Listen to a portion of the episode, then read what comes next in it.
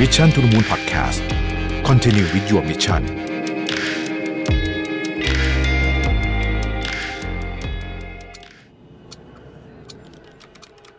ทวงคืนเวลาชีวิตให้ตัวเองอีกครั้งกับคอร์สออนไลน์ AI for Everyday Productivity ปลุกความ productive เพิ่มเวลาชีวิตด้วย AI ที่จะพาทุกคนไปเรียนรู้การจัดการชีวิตให้ productive ด้วยเทคโนโลยีแห่งอนาคต กับผมรวิทยานุสาหะ สมัครได้แล้ววันนี้ที่ Line OA at Mission to the Moon สวัสดีครับยินดีต้อนรับเข้าสู่ Mission to the Moon Podcast นะครับคุณอยู่กับรวิศ หาญอุตสาหะครับมันมี TED Talk หนึ่งน่าสนใจมาก เป็นเท็ตท a l k ที่สต็อกโฮล์มนะฮะคนพูดเนี่ยเขาคือคุณเดวิดฟิลิปส์นะครับ คือเขาเล่าอย่างเงี้ยสั้นๆประมาณว่าแบบเออเนี่ยเขาได้รับโทรศัพท์จากคนหนึ่งคือเขาต้องการคนที่เหมือนกับ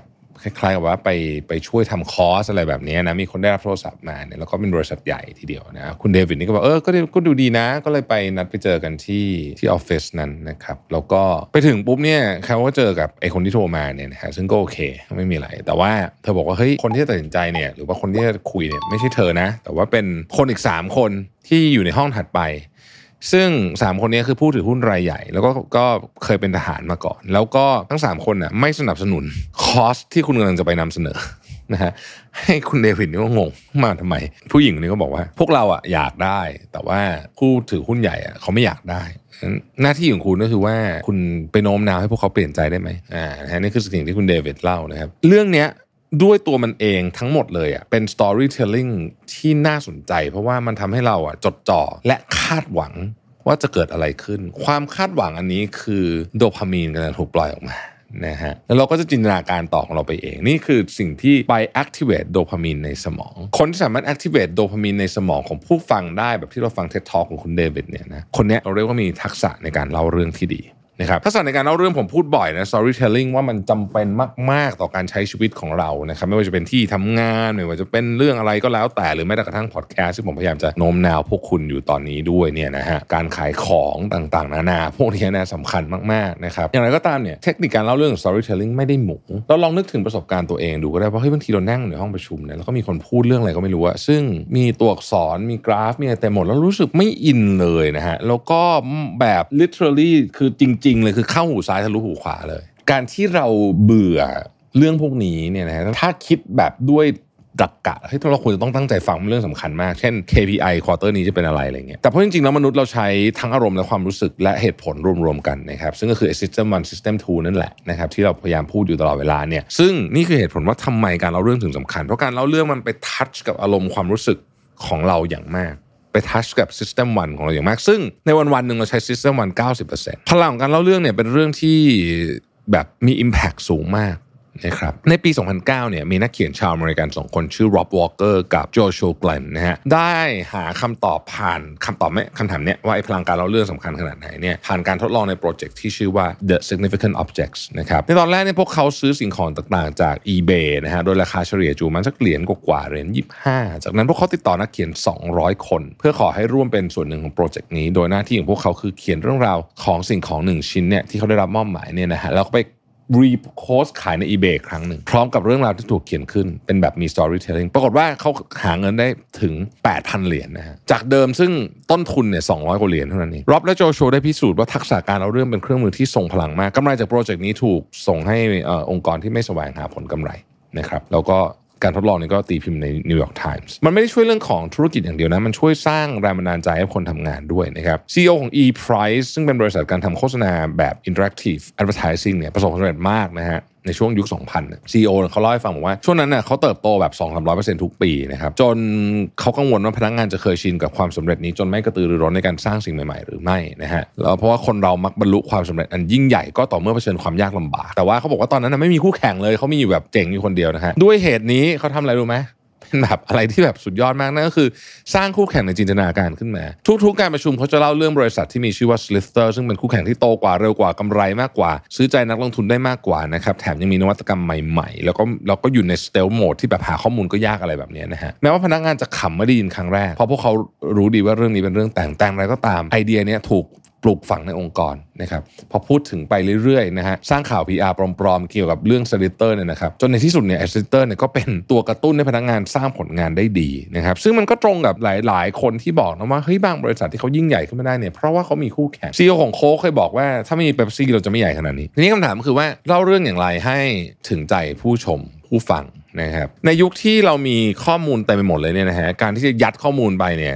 คงจะไม่ค่อยช่วยเท่าไหร่นะครับมันมีบทความใน Harvard Business Review ได้เขียนไว้แล้วบอกว่าควรจะเล่าเรื่องด้วยลักษณะแบบนี้ ซึ่งผมเคยคุยกับนักเล่าเรื่องเก่งๆหลายคนเช่นคุณไอติมเป็นต้นเนี่ยเขาก็พูดคล้ายๆกันเนี่ยนะฮะอันแรกก็คือเริ่มต้นด้วยใจความเดียวก่อนอื่นเนี่ยเราต้องบอกกันว่าเรามาเล่าเนี่ยจะเล่าเรื่องอะไรคือหัวข้อใหญ่ของมันนะคืออะไร เพราะว่าไม่งั้นเนี่ยคนจะจับใจความไม่ได้เราก็จะออกทะเลไปเลยนะครับสองคือบอกเล่าผ่านประสบการณ์ส่วนตัว การเชื่อมโยงกับผู้คนได้ดีที่ที่สุดคือการบอกเล่าผ่านประสบการณ์ส่วนตัว และที่สำคัญกว่านั้นคือ ถ้าเกิดว่าเราสามารถเปิดเผยจุดที่เปราะบางของเราได้เนี่ยคนจะชอบคนจะรู้สึกว่าเฮ้ยอันนี้มัน real ไม่ใช่ว่าเขาชอบว่าเรามีชีวิตที่เป็นหายนะหรืออะไรนะแต่มัน real นะครับข้อที่3ครับจงเป็นมนุษย์ธรรมดาธรรมดา บางคนเล่าแล้วรู้สึกฟังเหมือนตัวเองเป็นแบบว่า Iron Man แบบเนี้ยนะคนฟังไม่ชอบนะครับข้อที่4ครับ เน้นเรื่องอุปสรรคเยอะๆ ในเรื่องราวต่างๆเนี่ยมันจะมีอุปสรรคโผล่ขึ้นมาเสมอใช่ไหมพล็อตฮอลลีวูดอะไรแบบนี้ไอ้ตรงอุปสรรคนี่แหละเป็นจุดสำคัญที่จะทำให้เรื่องสนุกหรือเปล่าลองสังเกตดูนะฮะถ้าปมเรื่องไหนหรือถ้าเกิดผมใช้ภาษาก็คือบทหนังอ่อน อุปสรรคตรงนี้มันจะแบบไม่ make sense ใช้คำนี้ เพราะนั้นต้อง make sense นะครับข้อที่ห้าท่องไว้เสมอว่าคนเก่งคือคนที่ทำเรื่องยาก ให้เป็นเรื่องง่าย ไม่ใช่เรื่องง่ายให้เป็นเรื่องยากนะครับ อะไรก็ตามที่ไม่จำเป็นทำให้เรื่องมันยากเกินไปกว่าสิ่งที่คุณต้องการจะสื่อ ตัดทิ้งไปให้หมดนะครับ และสุดท้ายคือต้องฝึกนะฮะต้องฝึกเสมอ เพราะว่าบางทีเนี่ยเวลาคุณไปนำเสนองานแม้ว่าคุณจะเก่งมากก็ตามเนี่ยนะแต่คุณไม่ฝึกเลยเนี่ยบางทีคุณก็หลุดได้เหมือนกัน นะครับการบรรยายให้คนเห็นภาพนั้นทรงพลังมากกว่าบอกเล่าเฉยๆอยู่แล้วนะแล้วในยุคที่สมาธิคนมันสั้นๆเนี่ยนะครับการทำให้เห็นภาพเนี่ยจึงสำคัญมาก หนึ่งในเหตุการณ์ที่ผมพูดถึงบ่อยมาก คือตอนที่สตีฟจ็อบเปิดตัว macbook air แล้วก็ดึงออกมาจากซองจดหมายธรรมดาธรรมดาไอซองมานิลาที่เราใช้ในออฟฟิศซึ่งแบบสุดยอดมากจริงนะฮะอีกกรณีตัวอย่างหนึ่งนะที่ผมอยากพูดถึงคือเหตุ การประท้วงที่ชื่อว่า Capital Crawl นะครับในช่วงปี 1990 ในสหรัฐเนี่ยมีผู้พิการถึง 25 ล้านคนนะครับตอนนั้นเนี่ยเขามีพยายามการพยายามในการผลักดันออกกฎหมายนะฮะแต่ ติดในสภา มีโอ้มีคนไม่เห็นด้วยนู่นเนี่ยแบบฟิลกับคล้ายๆบ้านเราอะนึกออกไหมฮะ คือแบบเป็นปัญหาเรื่องเทคนิคนะฮะ คือเขาเรียกร้องมาตั้งแต่ปี 1978 ผ่านไป 20กว่าปีไม่ก็ยังไม่ไม่ออกที่ไอ้กฎหมายนี้นะฮะปัญหาเรื่องความไม่เท่าเทียมก็เลยมาเรื่อยๆนะครับผู้พิการใช้ชีวิตยากลำบากจะไปไหนก็เดินทางลำบากขนส่งสาธารณะก็ลำบากจนกระทั่งในปี 1990 วันที่ 12 มีนาเนี่ยกลุ่มผู้พิการจำนวนหนึ่งตัดสินใจนะฮะไปที่หน้าตึกแคปิตอลในกรุงวอชิงตันดีซีตึกแคปิตอลคือตึกรัฐสภา เป็นจุดแสดงถึงสัญลักษณ์แห่งความเป็นประชาธิปไตยของสหรัฐอเมริกา คือเป็นความมันยิ่งใหญ่มากอะตรงนั้นอะที่เป็นแบบตรงสถานที่ตรงนั้นที่มีมีลิงคอ l เมมโมเรียลโอ้โหมันแบบอลังการมากเราก็ไม่ไกลจากสมเนียบขาวมากบันไดที่อยู่ตรงนั้นนะโอ้โหโชว์ถึงความยิ่งใหญ่ของความเป็นประเทศสหรัฐอเมริกานะฮะผู้พิการเหล่านี้เนี่ยไปแล้วก็มีวิวแชร์มีนู่นมีนี่เนี่ยนะฮะ เขาต้องการจะไปแสดงให้เห็นถึงเรื่องหนึ่งว่า ในตึก ที่เป็นตึกที่แสดงถึงความเป็นประชาธิปไตยของสหรัฐอเมริกาแสดงความยิ่งใหญ่มหาอำนาจเนี่ยพวกเขาขึ้นบันไดด้วยความยากลำบากขนาดไหนถ้าเขาต้องขึ้นบันไดตึกนี้เขาก็เลยลงจากวิวแชร์นะฮะแล้วก็ปีนค่อยๆ คลานขึ้นไปนึกออกไหมฮะแล้วในนั้นน่ะมีเด็ก8ปดขวบคนหนึ่งพยายามปีนขึ้นไปด้วยนะครับคาบข่าวถูกบันทึกไว้ รูปนี้ถูกส่งออกไป ไม่ต้องมีคำพูดอะไรประกอบเลย คนจำนวนมากรู้สึกว่าเฮ้ยเราจะปล่อยให้ประเทศเราเป็นแบบนี้ไม่ได้นะครับเกิดการเรียกร้องทางสังคมอย่างรวดเร็วมากตอนนั้นยังไม่มีโซเชียลมีเดียด้วยนะอีกไม่นานอีกแป๊บเดียวอะนะฮะเป็นหลัก เดือนนะกฎหมายฉบับนี้ก็ถูกนำเข้าสู่รัฐสภาและผ่านการอนุมัตินะครับ เราอาจจะบอกได้ว่า a picture says a thousand words นะก็อย่างนี้แหละนะฮะฟิลประมาณนี้ ผมเชื่อว่าตลอดชีวิตการทำงานของเราเนี่ย เราจะเจอกับเรื่องพวกนี้เยอะ ผมพูดในตอนที่ทำฟอรัมนะว่าเฮ้ยเรื่อง storytelling เนี่ยเป็น one of the most underrated skill คือคนไม่ค่อยสนใจเท่าไหร่ แต่มันมีความสำคัญมากนะครับผมจะยกโค้ดที่พวกคุณรู้จักอยู่แล้ว แต่อยากให้ทุกคนนึกถึงมันเสมอๆนะฮะ มายาแองเจโลนะครับ At the end of the day people won't remember what you said or did they will remember how you made them feel ท้ายที่สุดแล้วเนี่ยผู้คนไม่ได้จดจำสิ่งที่คุณทำหรือพูดแต่เขาจะจดจำว่าคุณทำให้เขารู้สึกยังไง เหตุผลก็เพราะว่านั่นแหละฮะสมองเรามาทำงานแบบนั้นนะครับ ขอบคุณที่ติดตาม Mission to the Moon นะครับ สวัสดีครับ สวัสดีครับยินดีต้อนรับเข้าสู่ Mission to the Moon Podcast นะครับคุณอยู่กับโรเบิร์ตหานุสาหะครับ วันนี้ผมเอาอีกหนึ่งทฤษฎีจากหนังสือเล่มนี้ The Great Mental Model นะครับมาชวนคุยกัน พูดถึงเรื่องของ thought experiment นะ thought experiment ก็คือการทดลองทางความคิดนั่นเองนะครับการทดลองทางความคิดเนี่ยเอาเอาอย่างนี้ก่อน ผมว่าต้องเคลียร์ประเด็นนี้ก่อน เพราะว่าหลายคนอาจจะรู้สึกว่าการทดลองทางความคิดเนี่ยมันเหมือนกับ daydreaming คือการแบบเพ้อฝันไปเรื่อยหรือเปล่าไม่นะฮะการทดลองทางความคิดเนี่ยมีตรรกะและกระบวนการไม่ต่างอะไรจากการทดลองที่เราทำในห้องปฏิบัติการ นะฮะนั่นก็คือว่ากระบวนการมันจะเป็นประมาณนี้นะครับหนึ่งก็คือตั้งคำถามก่อนนะฮะสองคือทำ research background นะฮะสามนะครับแล้วตั้งเสร็จแล้วพอทำรีเสิร์ชอะไรเสร็จแล้วตั้งสมมติฐานนะครับสี่คือทดสอบในกระบวนการนี้คือทดสอบทางความคิดนะครับห้าก็คือวิเคราะห์ผลแล้วก็สรุปผลออกมานะครับ แล้วก็ที่เปรียบเทียบกับสมมติฐานที่ตั้งไว้ อาจจะเป็นการเปรียบเทียบเสร็จแล้วก็ตั้งคำถามใหม่แล้วก็วนไปแบบนี้นะฮะการทดลองทางความคิดเนี่ยจะบอกว่าไม่ใช่เป็นเรื่องเล่นๆเลยทีเดียว เพราะว่ายกตัวอย่างการทดลองทางความคิดหนึ่งที่ดังมาก คือการทดลองทางความคิดของไอน์สไตน์นะครับที่ไอน์สไตน์บอกว่าถ้าเกิดอันนี้หลายคนน่าจะจำได้นะตอนเรียนหนังสือนะฮะถ้าเกิดว่าเราเนี่ยถูกอยู่ในลิฟต์ตัวหนึ่งนะครับอันนี้เรียกว่าการทดลองลิฟต์อวกาศผมยังจำได้ตอนเด็กๆนะเคยเรียนนะฮะเราอยู่ในลิฟต์ตัวหนึ่งนะครับเท้าของเราเนี่ยติดกาวอยู่กับพื้น นะครับแล้วเราไม่มีข้อมูลอะไรนอกจากนี้เลย คือเราอยู่ในลิฟต์ปิดอย่างนี้เนี่ยนะฮะเราจะสามารถรู้ได้ไหมว่าตอนนี้ลิฟต์ตัวนี้เนี่ยสมมติอยู่ในอวกาศแล้วถูกดึงขึ้นไปในอัตราเร่งอัตราหนึ่งหรืออยู่ในโลกนี่แหละนะฮะแล้วเอ่อถูกดึงลงมาด้วยแรงโน้มถ่วงนะครับเราจะแยกได้ไหมนะฮะคำตอบของไอน์สไตน์ผ่านกระบวนการการทดลองทางความคิดเนี่ยตอบว่าเฮ้ยมันแยกไม่ได้ ซึ่งมันเป็นที่มานะครับไอเนี่ยไอเรื่องนี้นะฮะมันเป็นที่มาของ การตั้งสมมติฐานเกี่ยวกับเรื่อง general theory of relativity นะครับ ซึ่งไอน์สไตน์บอกว่าแรงที่คุณรู้สึกจากการถูกดึงขึ้นไปนะฮะด้วยตราเร่งบางอย่าง กับแรงที่คุณรู้สึกจากการถูกแรงโน้มถ่วงของโลกดึงลงมาเนี่ยมันเหมือนกัน เพราะว่าแรงโน้มถ่วงเนี่ยมันทำงานเหมือนกับอัตราเร่งแบบที่เราเล่าให้ฟังเมื่อกี้นะฮะแน่นอนเราไม่สามารถสร้างไอลิฟต์นี้ได้แต่ถ้าสร้างได้ มันจะเป็นแบบนี้แล้วมันก็เป็นพื้นฐานนะครับ หลังจากนั้นไอน์สไตน์ก็คำนวณข้อมูลเกี่ยวกับเรื่องของเออคณิตศาสตร์ต่างๆนะพวกนี้เนี่ยแล้วมันก็เป็นพื้นฐานของทฤษฎีของไอน์สไตน์นี่คือมาจาก thought experiment เพราะฉะนั้น thought experiment จะมีเขาต้องบอกว่า thought experiment เนี่ยมีความสำคัญอย่างมาก อีกอันหนึ่งที่เราน่าจะคุ้นเคยกันดีก็คือแมวของชเรอดิงเงอร์นะครับเพราะว่า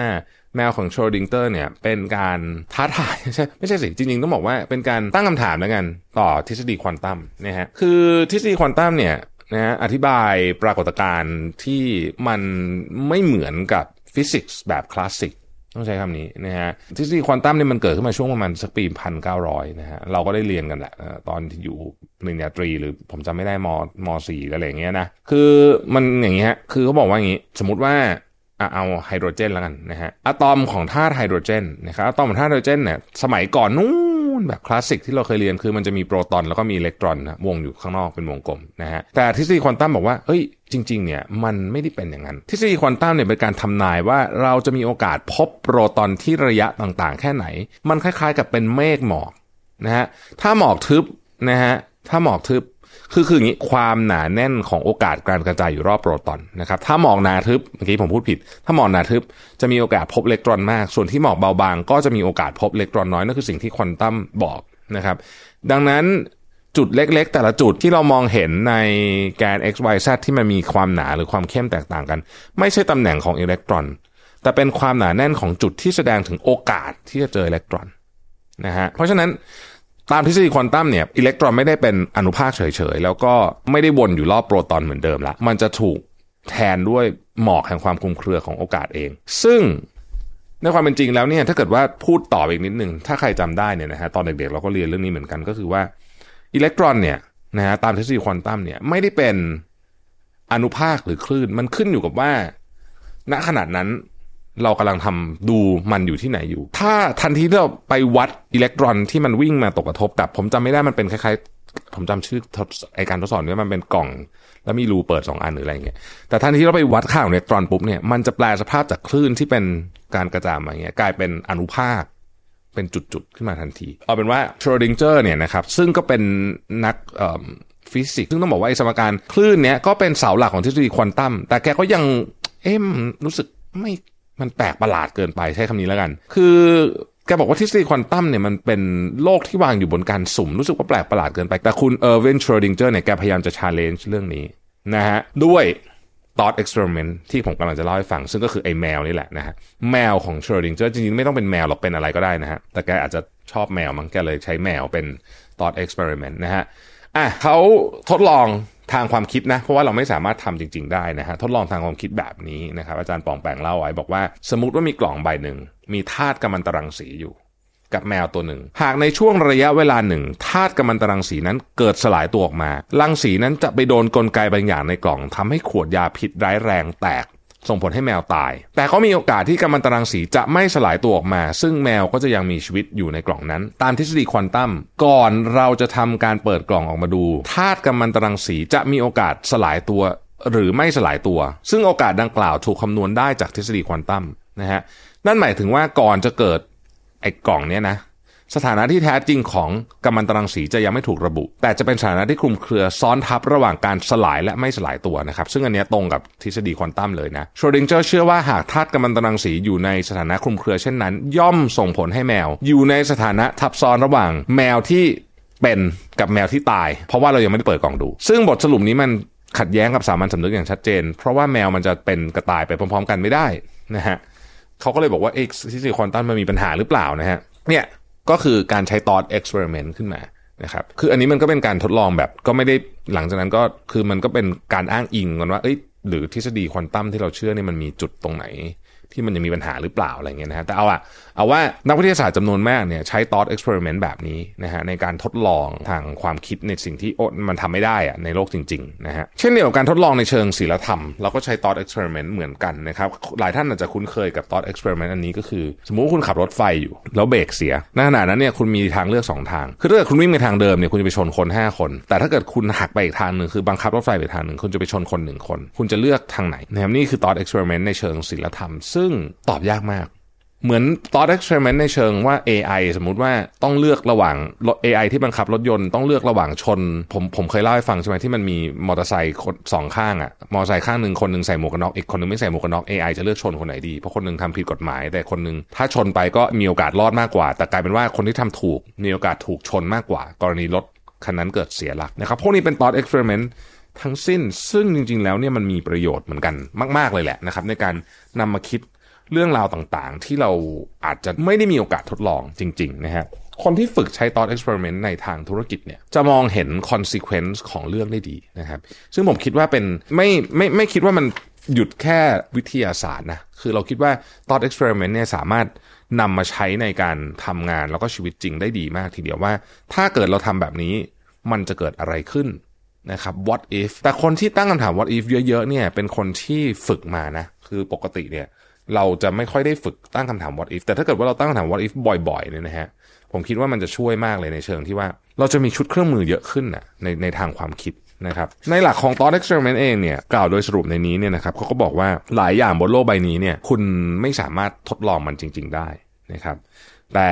ไม่ได้หมายความว่าเราจะไม่สามารถนำมาใช้ประโยชน์จากมันได้นะครับทฤษฎีสมพันธภาพของไอน์สไตน์เนี่ยเป็นประโยชน์คุณประโยชน์ต่อโลกปัจจุบันนี้เยอะมากเทคโนโลยีต่างๆที่เราใช้อยู่ทุกวันนี้เนี่ยก็มาจากทฤษฎีนี้เยอะแยะมากมายเนี่ยมันก็เกิดขึ้นมาจาก thought experiment นะครับเพราะฉะนั้นเราจึงควรนำไปใช้ในชีวิตจริงด้วยนะฮะผมทวนอีกทีหนึ่งนะว่าทำยังไงนะฮะอันแรกเราตั้งคำถามก่อนนะครับคล้ายๆแมวอะนะฮะตั้งคำถามว่าอย่างกรณีของโชดิงเจอร์เขาจะบอกว่าเอ้ยไอ้ทฤษฎีควอนตัมนี่มันประหลาดไปนะะ เพราะว่าทฤษฎีควอนตัมเนี่ยมันมันพูดถึงโอกาสในการเจอกรณีนี้คืออิเล็กตรอนเป็นคลาวน์เป็นเมฆพูดถึงโอกาสเฮ้ยมันมันแปลกๆ เพราะฉะนั้นเรามาตั้งสมมติฐานดีกว่าว่า สมมติฐานคือไอแมวที่ว่านี้อยู่ในกล่องนะครับ แล้วก็ทดสอบความคิดว่าอ้าวถ้าเกิดว่าแมวมันมีสถานะทับซ้อนกันอยู่เนี่ยจะเป็นยังไง อันนี้คือขั้นตอนที่สี่นะครับแล้วก็มาดูผลนะฮะแล้วข้อที่หกก็คือว่าสรุปจากผลที่เมื่อกี้เราคิดว่าสมมติฐานของเราเป็นยังไงบ้าง นะครับ อันนี้คือกระบวนการในการทำ thought experiment ซึ่งถ้าใครยังไม่เคยลองทำอะไรแบบนี้เลยนะ แบบเป็นเรื่องเป็นราวเนี่ยนะฮะหมายถึงว่าคิดจริงๆนะไม่ใช่แค่ไม่ใช่แค่แบบคิดเล่นๆอะไรแบบเนี้ยคุณจะพบว่ามันมีประโยชน์เยอะเหมือนกันนะฮะเช่นผมเคยทำ thought experiment พวกนี้กับอย่างช่วงกรณีตอนที่ rebrand สีจันนะผมทำ thought experiment คล้ายๆ อย่างนี้เลยก็คือว่า layout ทุกอย่างที่เรานึกออกออกมา แล้วก็ดูว่าผลมันจะเป็นยังไง โดยละเอียด คือตอน experiment นี่ไม่ใช่คิดอยู่ในหัวเฉยมันต้องมีการคำนวณด้วยนะ อย่างที่บอกว่าไอ้ลิฟต์ของไอน์สไตน์เมื่อกี้ แกก็คำนวณแบบจริงจังเลยนะฮะ แล้วก็ออกมาเป็นทฤษฎีสมรรถภาพ general theory theory of relativity นะ ซึ่งไม่ได้ว่าแบบคิดเฉยๆ แต่มีการคำนวณเป็นเรื่องเป็นราวนะครับ เราก็ต้องทำอย่างนั้นเหมือนกันเวลาทำ thought experiment นะฮะ ลองดูนะฮะ ผมคิดว่ามีประโยชน์ดีนะฮะทำได้กับทุกเรื่องเลยนะฮะ ที่เราไม่สามารถไปทดลองจริง ๆ ได้ นะครับขอบคุณที่ติดตาม Mission to the Moon นะฮะแล้วเราพบกันใหม่พรุ่งนี้ สวัสดีครับ สวัสดีครับ ยินดีต้อนรับเข้าสู่ Mission to the Moon Podcast นะครับคุณอยู่กับประวิทยานุตสาหะครับ วันนี้จะมาชวนคุยเรื่อง brief นะเวลาพูดถึงคำว่า brief เนี่ยหลายท่านอาจจะนึกถึงเวลาเราคุยกับเอเจนซี่อะไรแบบนี้เนาะแต่จริงๆแล้วเนี่ย brief เนี่ยมันคืออะไรก็ตามเวลาเราจะคุยงานกับใครเนี่ยนะครับ เรื่อง brief เนี่ยเป็นเรื่องที่สำคัญที่สุด ผมเพิ่งมีอินซิเดนต์เลยที่บริษัทที่แบบ brief มันไม่แน่นไม่ชัดเจนพอ แล้วผลที่ตามมาเนี่ยโอ้โหแบบเสียเงินเสียทองเลยเทไปหมดเลยเนี่ยนะฮะก็ต้องไปจัดการกันพอสมควรทีเดียว แต่จริงๆอะจุดเริ่มต้นของมันคือ brief เนี่ยมีความสำคัญมากๆนะฮะคำว่า brief มันอาจจะเป็น brief ในลักษณะที่เราจะไปให้ส่งต่องานให้คนอื่น หรือเป็น brief ในลักษณะ third party brief ก็ได้ไปคุยงานกับ supplier พวกนี้ถือว่าเป็น brief ทั้งสิ้นความสำคัญของมันเนี่ย ทำไมมันถึงสำคัญมาก เพราะว่ามันเป็นจุดตั้งต้นของทุกอย่างครับ เหมือนที่เขาพูดว่าติดกระดุมเม็ดแรกผิดแล้วที่เหลือจะผิดหมดอะอันนี้จะเป็นประมาณนั้นนะฮะผมเคยอ่านเรื่องหนึ่งมา ที่ผมคิดว่ามันน่าสนใจมากเลยเนี่ยนะฮะคือมันเป็นเรื่องเกี่ยวกับตอนที่เขาจะขุดคลองปานามานะฮะคือจุดที่มันแคบที่สุดอะระหว่างอเมริกาเหนือกับอเมริกาใต้เนี่ยนะครับก็คือตรงปานามานะครับมันมีความกว้างประมาณสัก 50 ไมล์นะฮะซึ่งอันเนี้ย ถ้าขุดเสร็จก็แน่นอนการเดินเรือมันก็จะจากมหาสมุทรแอตแลนติกไปมหาสมุทรแปซิฟิกเนี่ยก็จะง่ายขึ้นเยอะมากคือ save เวลาไปเพียบนะฮะคือมันจะช่วยเรื่องการเดินเรือมากนะครับ แต่ว่าถามว่ามันยากไหมในการขุดนะครับตอนนั้นคนที่ไปเริ่มดูแลโปรเจกต์นี้คือฝรั่งเศสนะฮะคือฝรั่งเศสบอกว่าไม่น่าจะยาก เพราะว่าตอนนั้นเนี่ยฝรั่งเศสก็เพิ่งทำคลองที่อียิปต์นะฮะนั่นคือคลองสุเอซซึ่ง มีระยะทางยาวกว่านี้เท่าตัว เพราะฉะนั้นคลองปานามาเนี่ยก็น่าจะหมูหมูใช่ไหมในปี 1880เนี่ยนะฮะก็เลยเเริ่มมีโปรเจกต์นี้ขึ้นนะครับ ทีนี้เอาข้องจริงมันไม่มันไม่หมูฮะเพราะว่าสิ่งหนึ่งที่เป็นปัญหาแบบมโหฬารเลยเนี่ยนะครับ ก็คือประชากรของคนที่ไปทำงานที่นั่นจำนวนมากเนี่ยนะฮะเสียชีวิตด้วยมาลาเรียนะครับซึ่งไม่เคยมีปัญหานี้ตอนไปขุดคลองที่อียิปต์ เพราะว่าอียิปต์เป็นทะเลทรายนะฮะเอ่อปานามาเป็นป่านะครับเพราะฉะนั้นป่าเนี่ยก็มีมแมลงเยอะเต็มไปหมดเลยนะฮะทีนี้ตอนนั้นเนี่ยเขาก็คาดการณ์ว่าไอ้มแมลงต่างๆเนี่ยก็เป็นสาเหตุของมาลาเรียใช่ไหมฮะเอ่อทำยังไงถึงจะไม่ให้มแมลงเข้ามาในเต็นท์ที่นอนหรืออะไรต่างๆนานาเหล่านี้นะฮะเขาก็เลยคิดว่าเอาอย่างนี้แล้วกันให้มแมลงมันข้ามน้ำไม่ได้มแมลงที่มันเดินเดินมันข้ามน้ำไม่ได้ก็เลยขุดคูเล็ก นะฮะกั้นทุกอย่างเลย บ้านโรงพยาบาลอะไรพวกนี้นะฮะมแมลงก็ไม่เข้าก็ไปก็จริง แต่คนก็ยังตายเพราะมาลาเรียอยู่นะครับอย่าลืมนี่ปี 1880 นะ เพราะฉะนั้นเนี่ยความเชื่อที่ว่ามาแมลงทำให้เกิดมาลาเรียเนี่ยจริงแต่มันไม่ใช่มแมลงเอ่อประเภทที่แบบเดินๆมันคือยุ่งนะครับแต่ตอนนั้นน่ะคนเขาไม่รู้กัน ผ่านไป 13 ปี 1893 นะฮะ 1893 เนี่ยนะครับ 13 ปีนะฮะ คนตายไป 22,000 คน คนที่ทำโปรเจกต์เนี้ยนะฮะตายไป 22,000 คน และขุดคลองไม่สำเร็จ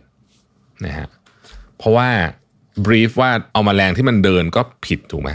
นอกจากนั้นการไปขุดคูให้มันเออขุดคูรอบรอบเต็นท์เนี่ยนะฮะมันยิ่งทำให้ยุงมีที่วางไข่เข้าไปอีกนะครับคราวนี้เปลี่ยนมืออเมริกันมาบ้างนะฮะอเมริกันมาขุดบ้าง อเมริกันก็ตั้งข้อสงสัยว่า เอ๊ สิ่งหนึ่งที่มันน่าสนใจเกี่ยวกับเรื่องนี้คือ ไอ้ของเก่ามันไม่ work แน่ๆละถูกไหมเพราะว่าถ้ามัน work ก็ต้องขุดเสร็จไปแล้ว แล้วมันคนไม่ตายเป็นหมื่นคนแบบนี้นะฮะอเมริกันก็เลยไปทดสอบสมมติฐานใหม่ว่าเอ๊ะไอ้ที่คิดตอนแรกที่บอกว่า brief ว่าให้กำจัดแมลงให้หมดจะได้ไม่มาลาเรียสงสัยไอ้สมมติฐานนี้จะผิด ก็หาไปหามาก็เลยคิดว่ายุงนี่แหละนะฮะน่าจะเป็นสาเหตุของมาลาเรียพอ brief ถูกปุ๊บ การแก้ปัญหาถูกหมดเลยนะครับเขาเอาน้ำที่อยู่ใกล้ๆ บริเวณที่พักอะไรต่างๆเนี่ยออกทั้งหมดนะฮะอันไหนเขาไม่สามารถเอาออกได้ เช่นมันอาจจะเอาออกยากอะไรต่างๆเนี่ยเขาก็จะใส่น้ำมันเข้าไปใส่น้ำมันไม่พอใส่โซดาไฟเข้าไปอีกนะฮะไม่มีแหล่งน้ำให้ยุงเพาะวหรือวางไข่ได้เลยนะครับ แล้วก็ติดมุ้งในเต็นท์ที่พักของคนงานนะฮะคลองปานามาก็เสร็จในปี 1914นะครับ2ปีก่อนกำหนด อเมริกันใช้เวลา 10 ปีในการขุดคลองนะฮะฝรั่งเศสใช้เวลา 13 ปีในการขุด ไม่สำเร็จในการพ่ายแพ้กับโปรเจกต์นี้นะครับ สิ่งที่แตกต่างกันคือ brief และอีกอย่างหนึ่งคือความช่างสงสัยของคนระหว่างทาง ด้วยว่าเฮ้ยมัน brief มันผิดหรือเปล่าคือคือคนส่วนใหญ่จะตั้งสมมติฐานแบบฝรั่งเศสนี่แหละว่า brief ที่ได้มามันถูกเสมอมันก็ทุกคนจะตามไอ้นี่หมด ตามไอ้ brief นี้ทั้งหมด แล้วพอมันผิดมันก็จะเกิดเหตุการณ์แบบนี้ขึ้น เหตุประเด็นที่ผมจะพูดก็คือว่าการสื่อสารเรื่องของการ brief เนี่ยเป็นหนึ่งใน communication ที่สำคัญที่สุดในองค์กรนะครับ ไม่ว่าจะเป็นโปรเจกต์เล็กโปรเจกต์ใหญ่ทำข้างในกับทำข้างนอก เหมือนกันหมดสำคัญหมด เพราะว่าถ้าผิดปุ๊บมันจะหลุดออกจากนี้ไปเลย ทีนี้คำถามก็คือว่า เอ๊ะแล้ว brief ที่ดีนะฮะ brief ที่ดีเป็นยังไงนะครับอะ brief ที่ดีนะฮะประกอบด้วยอะไรบ้างนี่เป็นแค่ไอเดียเฉยๆนะบางทีเวลาไปทำจริงเนี่ยนะครับ คุณอาจจะต้องไปดูให้มันละเอียดและเหมาะกับโปรเจกต์นั้นๆนะครับโดยส่วนใหญ่ brief ที่ดีเนี่ยอันที่หนึ่งก็คือ จะต้องมี objective หรือว่า overview ของโปรเจกต์ที่ชัดเจน ว่าโปรเจกต์นี้จะทำเพื่ออะไรนะครับเช่นลดต้นทุน ลดความซ้ำซ้อนของกระบวนการเพิ่มอะไรอย่างเงี้ยคือต้องชัดนะฮะแล้วอันนี้เป็นอันที่เขียนแบบชุ่ยๆไม่ได้นะ ต้องคิดจริง ๆ ว่าสรุปโปรเจกต์นี้เราอยากจะทำเพื่ออะไรนะครับอันที่2โปรเจกต์นี้จะทำโดยใครและสำหรับใครนะฮะอันที่ 3 จะวัดผลยังไง เพราะว่าบรีฟที่วัดผลไม่ได้เนี่ย มันก็ไม่รู้ว่ามันดีหรือไม่ดี ถูกไหมฮะอันที่4คือขอบเขตของงาน แล้วก็เวลาว่าเมื่อไหร่จะต้องส่งอะไรอะไรยังไงนะครับ5คือทรัพยากรและงบประมาณ ทรัพยากรในที่นี้หมายถึงทรัพยากรคน ทรัพยากรเรื่องความรู้เป็นทรัพยากรนะอะไรแบบนี้เป็นต้นนะครับ6นะครับ line of command คือคุณจะสื่อสารกันยังไงใครจะเป็นคนสั่งใครเรื่องนี้ถ้ามีปัญหาจะติดต่อกับใครได้ใครเป็นคนตัดสินใจโอ้นี้สำคัญมาก เพราะว่าหลายโปรเจกต์มันเป็นโปรเจกต์ชนิดที่ไม่ได้มีเวลามาให้แบบเออมานั่งประชุมกันตลอดอะไรเงี้ยคือทุกอย่างมันต้อง on the go ปุ๊บปุ๊บปุ๊บปุ๊บปุ๊บนะฮะต่อไปก็คือว่าเอ่อการวัดในช่วงมายสเตนต่างๆ อันนี้ก็สำคัญเพราะว่าเวลาเวลาเราตรวจสอบโดยเฉพาะโปรเจกต์ที่เป็นขนาดใหญ่เนี่ยนะฮะมันจะไปทำดูตอนจบทีเดียวเนี่ยไม่ได้ มันจะต้องดูระหว่างทางด้วยว่าระหว่างทางเนี่ยเราได้ทำในสิ่งที่มันเป็นไปตาม ขั้นตอนของมันหรือเปล่าเหมือนจะช้าไหมเออเริ่มดีเลย์หรือเปล่า ถ้าเกิดว่าเราไม่รู้ระหว่างทางก็จะยุ่งนะฮะเอ่อต่อไปคือความเสี่ยงของโปรเจกต์นี้มีอะไรบ้าง และวิธีการที่เราจะลดความเสี่ยงคืออะไรนะครับ ต่อไปประเด็นเรื่องของข้อกฎหมาย ข้อกังวลด้านกฎหมาย ข้อกังวลด้านศีลธรรมนะฮะอันนี้ก็เป็นอีก part หนึ่งนะครับ และสุดท้าย reference ในกรณีที่เรามีคล้ายๆกับว่า ภาพหนึ่งในใจอยู่แล้วว่ามันอยากจะได้ประมาณเนี้ยนะฮะ reference สำคัญมาก เพราะบางทีเนี่ยไม่มี reference เนี่ยมันคุยกันไม่รู้เรื่องเหมือนกันนะครับ และ 11 ผมว่าเป็นหนึ่งอีกหนึ่งอันที่สำคัญที่สุดคือ mechanic ในการตรวจสอบว่าเราเข้าใจเรื่องราวตรงกันจริง ๆ นะ ระหว่างเราสองคนนะฮะหมายถึงว่าเวลาเราสื่อสารกันมีวิธีการเช็คได้ไงว่าเราเข้าใจเรื่องเดียวกัน เพราะหลายครั้งเนี่ยผมเห็น brief ที่ไม่ดีเนี่ยนะคือ brief ที่คุยกันแล้ว ต่างสมมติมีสองปาร์ตี้อย่างเงี้ยต่างคนต่างเข้าใจกันไปคนละแบบนะครับซึ่งอันนี้เป็นอันที่อันตรายมากบรีฟเป็นเรื่องที่สำคัญมากจริงๆในในบริบทของการทำงาน เป็นทีมไม่ว่าจะเป็นทีมภายนอกหรือทีมภายในก็ตามนะครับบรีฟผิดชีวิตเปลี่ยนแน่นอน ขอบคุณที่ติดตาม Mission to the Moon นะครับเราพบกันใหม่พรุ่งนี้ สวัสดีครับ สวัสดีครับ ยินดีต้อนรับเข้าสู่ Mission to the Moon Podcast นะครับ คุณอยู่กับพรวิทยานุสาหะครับ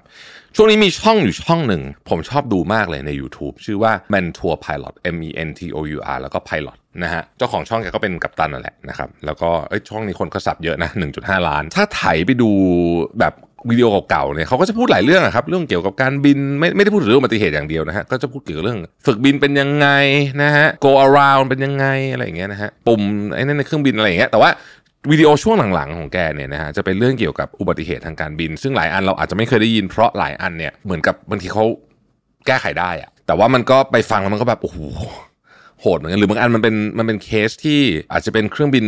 เล็กหน่อยหรือว่าอะไรอย่างเงี้ยนะฮะเราก็อาจจะไม่ค่อยได้ได้รู้เรื่องทุกเรื่องหรือบางทีเรารู้แต่ว่าเราจะไม่ได้ติดตามข่าวละเอียดอันนี้เขาก็จะมาเล่าให้ฟังเพียงแต่ว่าวิดีโอหลังๆของแกเนี่ยครึ่งปีหลัง ผมว่าคุณภาพนี่แบบไปทำสารคดีได้เลย คือแกความรู้เยอะมากเพราะว่าแกเป็นนักบินที่เป็น instructor ด้วย เป็นกัปตันที่เป็น instructor ด้วยนะฮะแต่ว่าก่อนหน้านั้นจะดีสู้ไม่ได้นะเออหมายถึงว่าถ้าเกิดย้อนไป 2 ปีอย่างเงี้ยคือแกไม่ได้พูดแบบแบบตอนตอนที่แกทำวิดีโอหลังๆในวิดีโอหลังนี่ดีมากดีมากจริงๆนะฮะอย่างอันนึงถ้าเกิดว่าใครเปิดเข้ามาดูเลยเนี่ยนะฮะอยากจะไปลองดูเนี่ยผมผมแนะนำให้ลองไปดูเรื่องนี้ฮะ The Untold Story ของ Air France 447นะฮะอันนี้ที่บินจาก Rio de Janeiro แล้วไปตกระหว่างตกลงทะเลนะฮะคือเรื่องมันแบบมหัศจรรย์มากจริง ๆ นะครับ ซึ่งในทั้งหมดที่เราดูเนี่ยนะฮะไม่ว่าจะเป็นเหตุการณ์ที่เครื่องบินตกมีผู้เสียชีวิต หรือเป็นเหตุการณ์ที่นักบินสามารถกู้สถานการณ์กลับมาได้ ไม่ว่าจะรูปแบบใดรูปแบบหนึ่งก็ตามเนี่ยนะฮะมันจะพบว่าการดำเนินทางมาจนถึงณเวลาที่เป็นอุบัติเหตุนั้นเนี่ยมันไม่ได้เป็นเหตุการณ์แบบอย่างเดียวมีปัญหา เช่น ไม่ได้เป็นแบบเครื่องดับหรืออะไรเงี้ยมันเป็นแบบ series of event นะฮะถ้าใครเคยจำตอนหนึ่งที่ผมพูดเรื่อง Swiss cheese theory มันก็มาจากไอ้เรื่องเครื่องบินนี่แหละ ก็คือว่า Swiss cheese theory มันคือว่าถ้าคุณเอาเนยแข็งที่เป็นแผ่นรูๆอะที่มันเป็นแผ่น Swiss cheese มาเรียงต่อกันเนี่ยมาตรการการป้องกันความปลอดภัยที่ดีคือทุกแผ่นมันมีรูหมดถูกไหมแปลว่าทุกแผ่นมันมีรูรั่วหมดแต่ตราบใดที่รูรั่วทั้งหมดไม่ตรงกันอุบัติเหตุก็ไม่เกิด พอรูรั่วมันตรงกันอุบัติเหตุก็เกิดนั่นเอง ในกรณีของที่ผมฟังมาทั้งหมดเนี่ยนะคือมันก็จะมีหลากหลายสาเหตุว่ามาก ๆ เลยนะครับ คือคุณเชื่อไหมมันมีตั้งแต่แบบต่อวายผิดอะอันนี้เป็นเครื่องแบบรุ่นเก่าหน่อย รู้สึกจะเป็น Embraer หรืออะไรเนี่ยนะฮะสมมุติว่ามันต่อไอ้เส้นเคเบิลอะสมมุติว่าคุณกดอย่างเงี้ยนะฮะมันควรจะทำให้ไอ้แฟลปก็คือที่มันยื่นออกมาจากปีกข้างหนึ่งกดลงขวาข้างหนึ่งยกขึ้นข้างซ้ายอะไรแบบนี้นะสมมตินะสมมตินะมันทำกลับกัน อะไรแบบนี้นึกออกไหมฮะเหมือนคุณพวงมาลัยรถคุณหันเลี้ยวซ้ายแล้วรถเลี้ยวขวาเออ feel ประมาณอย่างเงี้ยมันมีตั้งแต่อย่างนั้นคือ maintenance ต่อผิดก็มีนะฮะมีเด็กเข้าไปเล่นใน cockpit อันนี้น่าจะเคยได้ยินนะของของเครื่องรัสเซียก็มีนะครับมีอ่อจะใช้คำว่าอะไรอะอีโก้ของคนขับ เครื่องบินก็มีนะฮะความดื้ออะไรอย่างเงี้ยนะฮะการประเมินสถานการณ์ที่ผิดพลาดไป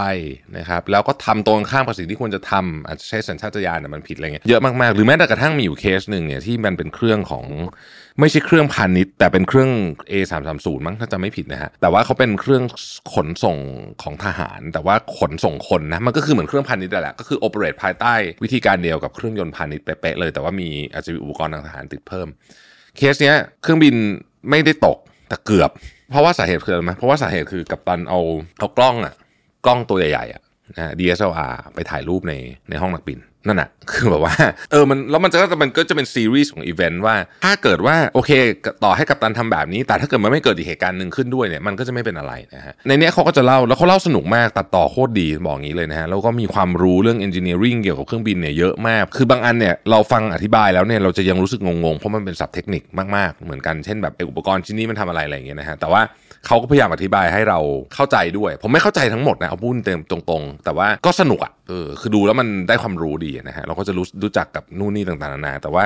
ใครที่แบบกลัวเรื่องการบินเนี่ยผมไม่ค่อยแนะนำให้ดูเท่าไหร่นะจริงๆนะเพราะว่าคุณอาจจะกลัวขึ้นบีคืออุบัติอุบัติเหตุทางการบินมันเกิดขึ้นน้อยมากครับเทียบกับจำนวนของเครื่องบินที่บินทุกวันจำนวนไฟล์เนี่ยแต่ว่าเวลาคุณดูแล้วคุณจะอาจจะคิดตามแล้วก็เดี๋ยวขึ้นไฟล์ต่อไปอาจจะหลอนกันะถ้าเกิดคุณเป็นคนกลัวเรื่องพวกนี้นะก็ อย่าดูดีกว่านะฮะเพราะว่าอาจจะทำให้คุณหลอนเครื่องบินได้ ทีนี้สิ่งที่อยากจะพูดก็คือว่าในหลาย ๆ วิดีโอเนี่ยนะครับผู้บรรยายเนี่ยคุณกัปตันเนี่ยนะฮะเขาก็จะพูดถึงคำหนึ่งก็คือ situation awareness แปลว่าเวลาคนขับเครื่องบินไม่ว่าจะเป็นกัปตันหรือผู้ช่วย กัปตันหรือหรือนักบินที่หนึ่งเนี่ยไม่มี situation awareness คือไม่เข้าใจว่าตอนนี้สถานการณ์มันกำลังเกิดอะไรขึ้นอยู่ เช่นบางทีเนี่ยนะครับเวลาบินอยู่ในเมฆหรือบินอยู่ตอนกลางคืนมืดๆเนี่ยนะฮะแล้วอุปกรณ์เสียอุปกรณ์ไอตัว ตัวที่มันเป็นเหมือนกลมๆไอ้หมุนๆขึ้นขึ้นลงๆอะนะเสียเนี่ยนะฮะบางทีกัปตันไม่รู้นะว่าตัวเองอะปักหัวอยู่หรือว่าเชิดหัวอยู่หรือว่าเลี้ยวซ้ายอยู่แล้วเลี้ยวขวาอยู่มันงงมากนะฮะคือถ้ามันมีอะไรสักอย่างหนึ่งผิดไปหรือบางทีเนี่ยนะครับเซนเซอร์มันอ่านค่ามาไม่เท่ากันอะไรอย่างเงี้ยหรือบางทีขับขับอยู่ autopilot หลุดนี้มันมีกรณีหนึ่งที่แบบไม่มีใครขับเครื่องบินฮะนึกออกไหมเครื่องบินมันไปของมันเองไม่มีออโต้พายロด้วยนะก็มีนะคือมันแบบโอ้โหแต่ละเรื่องที่ฟังนี่แบบ โหมหัศจรรย์มากนะครับ ประเด็นก็คือว่าแต่ละเหตุการณ์ที่มันเกิดขึ้นในห้องนักบิน เวลามันเกิดขึ้นมาแล้วเนี่ยแล้วเขากำลังพยายามแก้ไขสถานการณ์ต่างๆ พยายามจะเอาเครื่องลง พยายามจะแก้ไขให้เครื่องมันตรงขึ้น พยายามจะเอาเครื่องที่มันกำลังเชิดหัวมากเกินไป เครื่องบินเชิดหัวมากเกินไปเนี่ย มันก็จะสตอลใช่ไหมเครื่องบินเป็นอย่างนี้ใช่ไหมครับนี่ปีกเครื่องบิน ปกติอะเราเรียนมาตอนเด็กๆใช่ปะ เครื่องบินอะลมเวลามันผ่านปีกข้างบน แล้วมันผ่านปีกข้างล่าง อันเนี้ยมันจะมีแรงยกใช่ไหมครับอ่าใช่ไหมแล้วเครื่องบินมันก็จะบินได้ แต่ถ้าเกิดว่าเขาเรียกว่า angle of attack อะคือหัวมันเชิดมากเกินไปเนี่ยนะฮะลมข้างบนมันก็จะเริ่มไม่ค่อยผ่านละนะฮะมันก็จะไม่ค่อยผ่านละลมข้างล่างยังผ่าน มันถึงจุดหนึ่งที่เครื่องบินเนี่ยจะสูญเสียแรงยกไอแรงยกที่ทำให้เครื่องบินบินได้นี่แหละนะครับที่ปีกข้างบนมันโค้งข้างล่างมันแบนเนี่ยนะสูญเสียแรงยก แล้วเครื่องบินมันก็จะเข้าสู่สภาวะที่เขาเรียกว่า stall หรือว่าล่วงหล่น นะฮะซึ่งอันตรายก็จะมีวิธีโกงวิธีแก้อะไรก็ว่ากันไปเนี่ยนะแล้วมันก็จะมีโอ้โหแบบหลายเรื่องมากประเด็นก็คือว่า ผมรู้สึกว่าพอฟังเรื่องพวกนี้ปุ๊บเนี่ยแล้วคิดถึงตอนที่นักบินกำลังแก้ปัญหาอยู่ในห้องนักบิน ตอนที่เครื่องกำลังหัวปักลง หรือว่าเครื่องมีปัญหาลงไม่ได้กำลังจะแลนดิ้งแล้วมันอยู่สูงเกินไปเร็วเกินไป หรืออะไรอย่างนี้ทั้งหลายเนี่ยนะฮะมันเป็นสถานการณ์ที่เครียดมาก เพราะมันเป็นวินาทีของความเป็นความตาย ในเวลาแบบนั้นเนี่ยนะฮะ ปัญหามันไม่ได้มาอย่างเดียว มันจะไม่มีแบบต้องแก้เรื่องนี้เรื่องเดียวมันจะไม่ใช่อย่างนั้นเลยทุกอันที่ผมดูเนี่ยมันจะแบบไอ้นี่ก็พังไอ้นั่นก็อ่านไม่ได้นะครับไอ้คนนี้ก็หาไอ้นั่นไม่เจอนะฮะแล้วก็เหมือนกับกับตันกับนักบินก็จะงงไปหมด ถ้างงมากเขาเรียกว่าสูญเสีย situational awareness คือไม่รู้ว่าอะไรควรทำก่อนทำหลัง และไม่รู้ว่าตอนนี้ตัวเองอะสมมติท่าเครื่องบินมันเป็นยังไงอยู่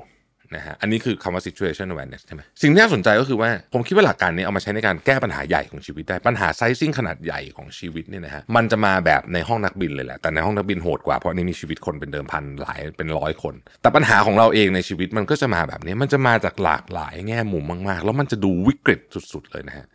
สิ่งที่ต้องทำผมคิดว่าบทเรียนจากการดูไอ้วิดีโอทั้งหมดเนี่ยคือคนที่รอดคนที่เอาเครื่องบินแก้ไขปัญหาได้เนี่ยสิ่งที่เขาทำคือแบบนี้ฮะหนึ่ง เขาแบ่งเรื่องก่อนว่ามีเรื่องอะไรบ้าง ในกรณีของเครื่องบินเนี่ยเขาแบ่งหน้าที่กันด้วยนะฮะ เช่น สมมติคนหนึ่งคุณโฟกัสเรื่องบังคับเครื่องบินไป อีกคนหนึ่งมาดูคู่มือว่าเฮ้ยถ้าเกิดมันเกิดเหตุการณ์แบบนี้สมมติเครื่องดับไปนะ สตาร์ทเครื่องใหม่sequence เป็นยังไงเขาจะมีคู่มือนะฮะ มันดูปุ๊บปุ๊บปุ๊บปุ๊บนะฮะ หรืออีกคนหนึ่งก็คุยกับหอบังคับการบินไป เพื่อแก้สถานการณ์แล้วก็จัดการเรื่องบางอย่างไป จะไปเอาเรื่อง engine จะไปดูเรื่องไฮดรอลิกอะไรก็ว่าไปนะครับ แบ่งเรื่องว่ามีอะไรบ้าง จัดการเรียงลำดับตามความสำคัญก่อนว่า ในสถานการณ์วิกฤตอันนี้อะไรสำคัญที่สุด เช่น บางทีอะมันโอ้โหไอ้นู่นนี่พังเต็มหมดเลยแต่ว่าสิ่งสำคัญคือต้องทำยังไงให้เครื่องบินน่ะยังคงบินอยู่ได้ ถ้าเครื่องบินยังบินอยู่ได้นะ เดี๋ยวเราวนกลับมาอีกรอบก็ได้สมมตินะฮะอะไรแบบนี้เป็นต้นนะครับหรือแบบอยู่ดีๆมันเกิดพายุขึ้นมาทำยังไงเราจะเราจะประคองเครื่องบินอยู่ได้อันนั้นคือสิ่งที่สำคัญที่สุด เพราะฉะนั้นมันก็จะมีของที่เรียง priority ในการแก้วิกฤตอันเนี้ยอยู่ถ้าเราเข้าใจสถานการณ์ว่าตอนนี้สถานการณ์เป็นยังไงนะฮะสถานการณ์คือเครื่องยนต์เราดับไปตัวนะเหลือตัวนึงอุปกรณ์สำคัญอาจจะเป็นอุปกรณ์ที่เกี่ยวกับแพนหางมันติดขัดนะฮะ ระบบไฮดรอลิกเจ๊งไปครึ่งหนึ่งล้อกางไม่ได้อะไรเงี้ยสมมตินะสมมตินะพวกนี้เนี่ยพอเรารู้ปุ๊บเข้าใจโอเคสถานการณ์เป็นแบบนี้ เราจะเริ่มเห็นว่าโอเค เราจะต้องทำยังไง จะลงสมมุติจะลงจอดเนี่ยสมมุติว่าคุณบินอยู่ในพื้นที่พื้นที่หนึ่งเนี่ยนะสมมติบินอยู่ในยุโรปเนี่ยคุณมีที่เลือกลงจอดเยอะมากสนามบินเยอะมากเฮ้ยจะลงจอดจะเอาไงใกล้ไปบางทีก็ไม่ดีนะฮะเตรียมตัวไม่ทัน อาจจะต้อง มีวิธีการคิดเรื่องของการลงจอดว่าจะจอดยังไงนะฮะ procedure ยังไงเป็นเรื่องอะไรสำคัญก่อน ต้องแก้ปัญหายังไง จะทำอะไรก่อนอะไรหลัง ใครจะทำหน้าที่อะไร แล้วถ้าเกิดว่าทำถูกบวกกับกึ๋นของผู้บังคับเครื่องบิน ซึ่งอาจจะเป็นกัปตันอาจจะเป็นผู้ช่วยนักบินก็ได้แล้วแต่เนี่ยสองอย่างบวกกันแล้วก็ a little bit of luck นะคือก็มีบางอันก็มีแบบโชคช่วยนิดๆด้วยเนี่ยนะฮะรอด ผมจำได้มันมีเคสหนึ่งผมจำเรื่องเครื่องบินไม่ได้แต่ผมจำได้มันเกิดอะไรขึ้นคือเครื่องบินเนี่ยคุณนะเครื่องบินของไอซ์แลนด์มั้งถ้าจำไม่ผิดนะมันลงอย่างเงี้ยนะสมมตินี่คือรันเวย์นะลบพื้นนะมันลงปักหัวลงมาเนี่ยสี่สิบกว่าองศา แล้วก็ขึ้นไปสี่สิบกว่าองศาคือเกือบจะชนรันเวย์นึกออกไหมขึ้นลงแล้วขึ้นอย่างเงี้ยนะฮะคือรายละเอียดมันเยอะมากแต่ว่าแบบโอ้โหรอดไม่ได้ คือปกติเนี่ยเครื่องลงหักหัวยี่สิบองศานี่ก็ช็อกตายแล้ว นี่หักหัวสี่สิบเก้าองศามันเออถ้าจำไม่ผิดสี่สิบเก้าองศาขาลงอะ แต่รอดนะฮะเคสนี้คือรอด แต่ว่าก็ก็ผู้คนก็ขวัญผวาพอสมควร เวลาคุณหักหัวลงเยอะๆอย่างเงี้ยมันจะเกิดแบบ negative G force อะของมันจะลอยอะอะไรอย่างเงี้ยนะก็ก็ก็คือสรุปว่าสิ่งที่ได้เรียนรู้จากเรื่องของการไปเหมือนกับไปดูวิดีโอในห้องนักบินคือช่องเนี้ยเขาจะโฟกัสที่ห้องคอกพิทเป็นหลัก เราก็จะเห็นเลยว่าวิธีการแก้ปัญหาของคนที่มีสติกับสติดีสติไม่ดีเป็นยังไง คือสติไม่ดีหมายถึงว่า panic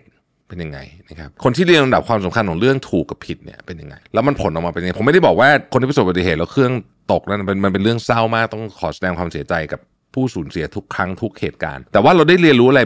หลายหลายอย่างเหมือนกัน เวลาเราฟังเรื่องพวกนี้นะฮะซึ่งผมคิดว่าผมแนะนำเลยนะว่าใครที่ทำธุรกิจนะแล้วรู้สึกตัวเองกำลังวิกฤตอยู่นะฮะยังไม่ต้องไปดูเรื่องพวกแก้วิกฤตเลยก็เพราะมันจะยิ่งเครียดไปเรามาดูอันเนี้ยแล้วบางทีคุณอาจจะได้ข้อคิดบางอย่างนะว่าเฮ้ยเออว่ะมันคล้ายๆบังคับเครื่องบินนะแต่ของเราง่ายกว่าเพราะว่าของเราเนี่ยเออเดิมพันไม่ได้สูงขนาดนั้น แล้วเรามีเวลามากกว่า ไอ้กรณีของเครื่องบินเนี่ยมันเป็นเวลาหลักนาทีเท่านั้นนะที่มีคุณมีเวลาแก้บางทีเป็นหลักวินาที แต่ว่าถ้ากรณีของธุรกิจเนี่ยโอเค คุณยังมีเวลาแก้มากกว่า หรือชีวิตเองก็ด้วยนะฮะมันดูแล้วเนี่ยผมเชื่อว่าคุณจะได้ดีผมแนะนำมากช่องนี้เพราะว่าคุณภาพการทำของเขาเนี่ยคือยอดเยี่ยมตัดต่ออะไรคือ Amazing มากนะฮะ Amazing มาก คือผมยังสงสัยว่าทำไมวิวมันไม่เยอะกว่านี้ คือวิวเขาก็ไม่ได้น้อยนะ แบบอย่างคลิปไอไอ Air France ที่ผมเล่าให้ฟังเนี่ย ก็วิว2ล้าน2นะ ก็คือเยอะ แต่ผมคิดว่ามันเยอะได้กว่านี้อีก เพราะมันเจ๋งมากนะฮะ ก็ แนะนำแล้วก็คิดว่าข้อคิดอันเนี้ยสามารถนำไปใช้ในการแก้วิกฤตในชีวิตจริงได้ด้วยนะครับ ขอบคุณที่ติดตาม Mission to the Moon นะครับเราพบกันใหม่พรุ่งนี้สวัสดีครับ สวัสดีครับยินดีต้อนรับเข้าสู่ Mission to the Moon Podcast นะครับคุณอยู่กับโรบิทหานสาหะครับเอ่อวันนี้เอาหนังสือเล่มนี้นะฮะมานะครับหนังสือเล่มนี้ก็คือ The Great Mental Models นะครับแล้ววันนี้เนี่ยผมอยากจะพูดเรื่องของ Circle of Competence นะฮะมันคือ วงกลมแห่งความรู้นะฮะหลายท่านน่าจะคุ้นนะมันจะมีวงกลมที่บอกว่าสิ่งที่เรารู้ สิ่งที่เราไม่รู้ แล้วก็สิ่งที่เราไม่รู้ว่าเราไม่รู้นะฮะหรือมันจะมีอีกอันนึงก็คือเป็นสิ่งที่เรารู้ สิ่งที่เราคิดว่าเรารู้ และสิ่งที่เราไม่รู้อะไรอย่างเงี้ยนะครับเดี๋ยวเราลองมาฟังว่าเป็นยังไงจริงๆมันจะเป็นวงกลมแบบไหนเนี่ยจริงผมคิดว่าไอ้ตัววงกลมไม่สำคัญสำคัญที่คอนเซปต์ของมันมากกว่านะครับไอ้คำว่า circle of competence เนี่ยเขาให้นึกถึงนึกถึงเมืองเล็ก ๆ เมืองหนึ่งแล้วกัน นะฮะเมืองเล็กเมืองนี้เนี่ยมีชายสูงวัยคนหนึ่งนะครับ เราจะเรียกเขาว่าไลฟ์เฟอร์เพราะว่าเขาเนี่ยเป็นคนที่เติบโตมาในเมืองเล็กๆเนี่ยนะครับ ตลอดชีวิตนะฮะเขาเรียนหนังสือที่นี่นะครับเขาอยู่ที่นี่เขารู้จักทุกคนที่นี่นะครับตั้งแต่เด็กยันแก่นะฮะเขารู้พฤติกรรมของแต่ละคนนะครับเขารู้ว่าคนคนนี้ ชอบกับใครไม่ชอบกับใครนินทาใครได้รายได้เท่าไหร่นะฮะสถานะรับสังคมเป็นยังไงนะครับ พื้นที่แถบนี้เป็นยังไงถ้าเอ่ออากาศแบบนี้พายุแบบนี้ น้ำจะท่วมขนาดไหนนะครับเขารู้ว่าใครติดเงินใครนะฮะเขารู้ว่าเอ่อใครมีความลับอะไรบ้างนะฮะเขารู้ว่านายกเทศมนตรีคนนี้ดีหรือไม่ดีนะฮะเขารู้ว่าปีนี้ถ้ามีสัญญาณบอกแบบนี้เนี่ยนะครับ บนในเมืองนี้จะเพาะปลูกได้ดีหรือเปล่านะฮะรู้ทุกอย่างเกี่ยวกับเมืองเล็ก ๆ เมืองนี้ ทีนี้ imagine ว่ามีอีกคนหนึ่งนะครับ เป็นนักธุรกิจนะมาจากเมืองใหญ่นะฮะมาที่เมืองเล็ก ๆ เมืองนี้ก็บอกว่าเอ๊ะเมืองเล็ก ๆ นี่มันก็ไม่มีอะไรนี่นะนะมันก็มีร้านค้าไม่กี่ร้านนะฮะไปกินอาหารก็กินทุกร้านแล้วนะฮะก็มีโรงแรมอยู่ไม่กี่โรงแรมนะฮะอะไปเจอนายกเทศมนตรี เจอนายอำเภอเจอผู้เจ้าของร้านคุยคนนู้นคนนี้อะก็รู้จักเมืองนี้แล้วนี่นะไอ้เมืองนี้ก็ไม่เห็นมีอะไรน่าเอ่อตื่นเต้นไปมากกว่านี้นะฮะก็เลยตัดสินใจที่จะซื้อที่ดินแปลงหนึ่งแล้วก็ลงทุนทำอะไรสักอย่างหนึ่งที่นี่นะครับ ประเด็นก็คือว่าถ้าเทียบคนเนี้ยกับคนที่เป็นไลฟ์เฟอร์ในข้อมูลของเมืองนี้เนี่ยนะฮะมันเป็นไม่ได้เลยที่คนคนนี้ที่เป็นเราเรียกว่าเป็น stranger คนที่มาจากเมืองใหญ่เนี่ยจะเข้าใจ ว่าที่ดินตรงเนี้ยที่เขาซื้อเนี่ยมันถูกหรือแพง จะเข้าใจว่าไอ้ที่ดินตรงเนี้ยน้ำมันจะท่วมหรือเปล่านะฮะจะเข้าใจว่าที่ดินตรงนี้เนี่ยคนขายนิสัยดีไหมเนี่ยมันเป็นไปไม่ได้เลย แต่คนที่เป็น stranger ที่มาจากเมืองใหญ่เนี่ยมักจะคิดว่าตัวเองอะเข้าใจดีพอๆกับคนที่เติบโตมาจนแก่ที่อยู่ที่เมืองนี้ เมืองเล็กๆแห่งนี้นะครับ อันนี้คือการเปรียบเทียบนะอันนี้คือการเปรียบเทียบเขาบอกว่า ถ้าเราลองเอาอันเนี้ยวิธีการเปรียบเทียบอันเนี้ยไปลองดูสมมติการปีนยอดเขาเอเวอเรสต์นะสำหรับพวกเราส่วนใหญ่บนโลกใบนี้นะครับ ผมเชื่อว่าแทบทุกท่านที่ฟังอยู่ตอนนี้เนี่ยนะฮะการปีนยอดเขาเอเวอเรสต์เนี่ยเรียกว่าเป็น outside of our circle of competence คืออยู่ข้างนอกสุดๆนะฮะเราไม่รู้อะไรเกี่ยวกับมันเลยนะฮะรู้น้อยมากๆนะครับ และเราไม่รู้ด้วยซ้ำว่าเราไม่รู้เรื่องอะไรบ้าง คือจะให้เริ่ม คิดตอนนี้ยังไม่รู้เลยว่าจะต้องหาข้อมูลประเด็นไหนบ้าง คือยังไม่แน่ใจเลยว่าอะไรที่ต้องถูกศึกษาบ้างนะฮะคือมันมีของที่เรารู้ว่าเราไม่รู้ เช่น เราไม่รู้ว่าจะปีนยังไง หรือมันจะมีของที่เราไม่รู้ว่าเราไม่รู้ด้วยนะฮะเช่นว่าพายุวันนั้นเนี่ย คุณเจอพายุคุณทำไง คือคือมันคือมันบียอนมากทีนี้แล้วถ้าเกิดคุณอยากรู้นะครับ คุณก็ทำการศึกษาใช่ไหมฮะโอเค คุณก็อาจจะพอรู้บ้างแหละว่าเออมันจะต้องซ้อมยังไง มันจะต้องมีอุปกรณ์อะไร กระบวนการเป็นยังไง จะต้องไปเดือนไหนถึงจะปีนได้ ของพวกนี้เนี่ย stranger หรือว่า outsider เนี่ยเรียนรู้ได้ไม่ยากนะฮะคำถามคือคุณเรียนรู้ถึงจุดไหน คุณถึงจะกล้าไปปีนจริง ๆ อ่านะฮะนี่คือคำถามนะครับ เขาบอกว่าณขณะนี้เนี่ยมีใช้คำว่า ผู้เสียชีวิตที่ยังเอาลงมาจากยอดเขาเรสไม่ได้เนี่ยประมาณ 200ศพนะฮะที่เหลือก็เอาลงมาได้บ้างไม่ได้บ้างเนี่ยนะครับเพราะฉะนั้นเนี่ยคนเหล่านี้เนี่ยเวลาขึ้นไปก็ไม่ได้มีใครคิดว่าจะขึ้นไปแล้วจะไปพูดง่ายคือไม่มีใครคิดว่าจะขึ้นไปจะไปเสียชีวิตหรอกทุกคนก็คิดว่าตัวเองจะต้องรอดกลับมาทั้งนั้นแหละนะครับ แต่มันไม่หมูขนาดนั้นนะมันไม่หมูขนาดนั้นนะครับคำถามก็คือว่าอะไรทำให้คนปีนยอดเขาเอเวอเรสต์สำเร็จ มาจนถึงทุกวันนี้นะครับเขาบอกว่าเราต้องพูดถึงชนเผ่าหนึ่งที่ชื่อว่าเชอร์พานะฮะ S H E R P A นะครับชนเผ่านี้เป็นคนท้องถิ่นนะครับเป็นคนที่อยู่แถบนั้นนะฮะเราก็รู้จักกับภูเขาเป็นอย่างดีนะครับหนึ่งในคนที่ดังที่สุดนะฮะก็คือแทนซิงนอเกนะครับเทนซิงนอร์เกคือคนที่เป็นคนช่วยให้เอ็ดมันเอ็ดมันฮิลลารีอะคนที่ปีนยอดเขาเอเวอเรสต์สำเร็จเป็นคนแรกเนี่ยนะฮะ สามารถปีนได้ ถ้าไม่มีเทนซิงนอร์เกเนี่ยเอ็ดมันด์ฮิลลารีก็คงจะปีนไม่ได้ เพราะว่าสำหรับคนเหล่านี้เนี่ยนะครับเอ่อชนเผ่าเชอร์พาเนี่ยนะฮะการปีนยอดเขาของพวกเขาเนี่ยมันเหมือนกับ day job เลย มันเหมือนกับงานประจำวัน เพราะว่าเขาวนเวียนชีวิตอยู่กับเขาพวกเนี้ยตลอดเวลา แต่ถึงอย่างนั้นก็ตามแม้กระทั่งเทนซิงนอร์เกเองเนี่ยนะครับเขาใช้เวลา 20 20 ปีนะฮะ 20 ปี ในการทำความเข้าใจกับเอเวอเรสต์จนกระทั่งในปี 1953 เขาถึง เรียกว่า summit ก็คือไปถึงยอดได้นะครับแต่ก่อนหน้านั้นเขาใช้เวลาถึง 20 ปีนะฮะแล้วหลังจากนั้นเขาก็เปิดโรงเรียนเพื่อที่จะสอนไกด์ local เพื่อจะช่วยให้คนที่อยากจะมาปีนเนี่ยปีนได้สำเร็จนะครับเราว่ากันว่าถ้าไม่มีความช่วยเหลือจากคนที่เป็นไกด์เหล่านี้เนี่ยนะฮะแทบจะไม่มีซัมมิตครั้งไหนเกิดขึ้นได้เลยทีเดียวนะครับนี่คือลักษณะของคำว่า circle of competence นะฮะทีนี้มันสำคัญยังไง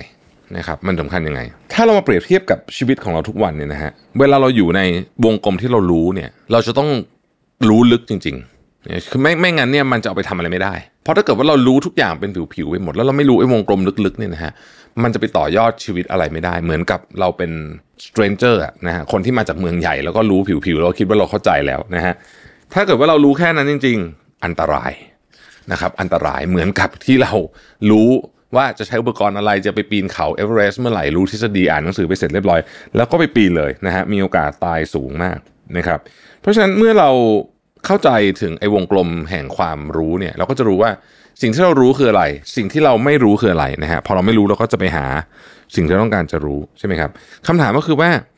เราจะรักษานะวงกลมแห่งความรู้ของเราเนี่ยนะ ให้แข็งแรงไปตลอดได้ยังไงบ้างอันที่หนึ่งนะครับอันที่สองคือ แล้วถ้าเราอยู่นอกพื้นที่เนี้ยเราจะทำยังไงนะครับ เอาอันแรกก่อนทำยังไงเราจะมีไอ้วงกลมนี้ไปตลอดได้ เขาบอกว่า circle of competence เนี่ยนะฮะ never take it for granted คืออย่าไปคิดว่าคุณมีแล้วคุณจะมีตลอด เพราะโลกมันเปลี่ยนตลอดเวลาโดยเฉพาะโลกสมัยนี้นะครับ จะทำยังไงให้คุณสามารถเรียนรู้เรื่องนี้ได้ตลอดเวลา แล้วก็ยังขยายวงกลมของคุณไปได้แล้ววงกลมเดิมก็ยังแข็งแรงอยู่นะฮะอันที่หนึ่งคือเขาบอกว่าคุณต้องมีความอยากเรียนรู้ตรงไปตรงมาเลยนะครับ คุณต้องมีความอยากเรียนรู้เพิ่มเติมแม้แต่ในเรื่องที่คุณคิดว่าคุณโคตรเก่งแล้วก็ตามนะฮะอันนี้คืออันที่หนึ่งนะครับอันที่สองเนี่ยนะฮะก็คือว่าคุณจะต้องมีการมอนิเตอร์กระบวนการการเรียนรู้ของคุณตลอดเวลา นะครับการมอนิเตอร์ที่ง่ายที่สุดในนี้เขาก็เขียนบอกว่าการจด journal เนี่ยจะทำให้คุณรู้ว่าคุณเรียนรู้เรื่องราวต่างๆ ไปถึงไหนแล้วนะครับและสุดท้ายครับคุณต้องมีการเอา feedback จากข้างนอกมานะฮะเขาบอกว่ามนุษย์เราเองเนี่ยมันมีความอีโก้มันมีจุดบอดอะไรมองไม่เห็นตัวเองเยอะมากๆ มันยากมากๆที่เราจะสามารถวิเคราะห์ตัวเองได้ เพราะฉะนั้นวิธีการเดียวที่เราจะสามารถวิเคราะห์ ตัวเราได้ก็คือต้องใช้คนข้างนอกในการวิเคราะห์ การหาคนที่ให้ feedback เราอย่างตรงไปตรงมาอย่างเรียกว่าเข้าใจไม่เอนเอียงไปทางใดทางหนึ่ง จึงเป็นเรื่องที่สำคัญมากนะครับทำสามอย่างนี้วงกลมของเราก็จะแข็งแรงเราจะมี circle of competence เราจะมั่นใจมากๆเลยเวลาเราตัดสินใจเรื่องที่เรารู้นะครับ และเราจะรู้ว่าเราเมื่อไหร่เราไม่ได้อยู่ในวงกลมนี้แล้วนะฮะตอนที่เราอยู่นอกวงกลมนี้นะครับ เราจะทำยังไงนะฮะ เพราะว่าหลายครั้งเราก็จะต้องอยู่นอกวงกลมเนี้ยนะฮะเราก็จะต้องอยู่ในความที่เราไม่คุ้นเคยนะครับ เราถูกโยนในสถานการณ์ที่ไม่คุ้นเคยนะครับเขาบอกว่าอันที่หนึ่งฮะเวลาคุณอยู่นอกวงกลมเนี่ย คุณต้องเข้าใจก่อนว่าไอ้พื้นที่นอกวงกลมเนี่ยกฎกติกามารยาทของมันคืออะไรเบสิกเนี่ยเบสิกเฉยๆก่อนนะฮะกฎกติกามารยาทของพื้นที่นอกวงกลมเนี่ยคืออะไรนะครับเอ่อทำยังไงถึงจะรอดทำยังไงถึงจะไม่รอดอะไรคือสิ่งที่เอ่อเป็นข้อควรระวัง นะครับยกตัวอย่างยกตัวอย่างนะฮะสมมติว่าวันนี้ตู้มนะฮะคุณมีความจำเป็นจะต้องลงทุนในคริปโตเคอะนะฮะสิ่งที่คุณจะต้องรู้เลยคือว่า ตอนที่คุณมี wallet อะนะฮะมันจะมีคำ16คำใช่ไหมที่เขาให้คุณจดไว้อะนะฮะห้าม capture หน้าจอห้ามเก็บเป็น digital form ต้องจดใส่กระดาษอย่างเดียวเท่านั้นเพราะวิธีอื่นแฮ็กได้หมดและถ้าเกิดแฮ็กไปถูกแฮ็กไปแล้ว ไม่มีใครบนโลกนี้ช่วยคุณได้แล้วนะครับเพราะฉะนั้นไอ้16คำนี้ต้องถูกเก็บ แบบไม่ใช่ดิจิทัลเพราะคนเก็บแบบดิจิทัลนี่โดนมาไม่รู้กี่ครั้งแล้ว นี่คือ basic knowledge of survival คุณยังไม่ต้องเริ่มลงทุนอะไรก็ตาม แต่คุณต้องรู้เรื่องนี้ก่อนนะฮะนี่คือความเข้าใจที่หนึ่งนะครับสองคุณต้องหาคนที่จะมาสอนคุณในเรื่องที่คุณไม่รู้นะครับ ในการสอนมันมีหลายเลเวลนะครับบางคนเนี่ยรู้สึกว่าได้รับการสอนแต่จริง ๆ มันคือการแค่ให้ข้อมูลณจุดๆนั้นเหมือนกับการให้ปลานะฮะคุณต้องหาคนที่สอนคุณตกปลาได้ อ่านะมันถึงจะเวิร์กในกรณีนี้นะครับ อันที่สามเนี่ยก็คือว่าให้รู้เสมอว่าในพื้นที่นี้คุณคือ stranger อย่าลืมอย่าลืมนะครับ เวลาเรารู้อะไรขึ้นมานิดนึงอะอย่าคิดว่าตัวเองกลายเป็นเอ็กซ์เพรสนะฮะต้องเตือนเสมอเสมอว่าเฮ้ยพื้นที่ตรงนี้คือพื้นที่นอกวงกลมของเรานะฮะเพราะฉะนั้นเราจะต้องรู้ตัวอยู่เสมอว่าเป็น stranger นะครับแต่ว่าเวลาคุณอยู่นอกแล้วหลายครั้งเราจะถูกโยนอยู่นอกวงกลม ก็ไม่ได้แปลว่ามันเป็นเรื่องใหญ่อะไรนะครับเขายกตัวอย่าง สมเด็จพระราชินีอลิซาเบธที่หนึ่งนะฮะของอังกฤษเนี่ยตอนที่พระองค์ทรงขึ้นครองราชเนี่ยนะฮะพระองค์ก็ไม่ได้มีความเข้าใจถึงเรื่องของการครองราชเหมือนกับพ่อเหมือนกับพี่ชาย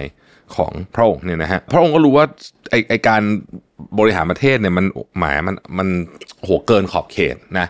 เกินขอบเขตของของความเข้าใจของพระองค์พระองค์ก็ยอมรับแต่เริ่มต้นเลยนะว่า เออเนี่ยนะฮะในการปกครองประเทศเนี่ยนะครับ ในสปีชของควีนเนี่ยในตอนแรกเลยนะควีนบอกว่า I mean to direct all my actions by good advice and counsel ก็คือว่าตั้งใจว่าจะประพฤติปฏิบัติดีปกครองประเทศด้วยความเป็นธรรมต่างๆ นานาเนี่ยผ่านการคำแนะนำที่ดีและและมีกระบวนการในที่ปรึกษาที่ดีพอนะครับ ซึ่งการตั้งคณะที่ปรึกษาของสมเด็จพระราชินีอลิซาเบธน่าสนใจมากนะฮะคือหนึ่งเลยเนี่ยนะฮะ เขาจะไม่เอาคนที่เป็นขุนนางที่เป็น yes man อะพวกคนแบบตามใจกษัตริย์กับตามใจพระราชินีอย่างเงี้ยไม่เอานะฮะไม่เอาพวกเศรษฐีร่ำรวยเข้ามานะฮะแต่ว่าพระองค์เนี่ยทรงเลือกคนที่มาจากหลากหลายพื้นเพมากๆนะครับ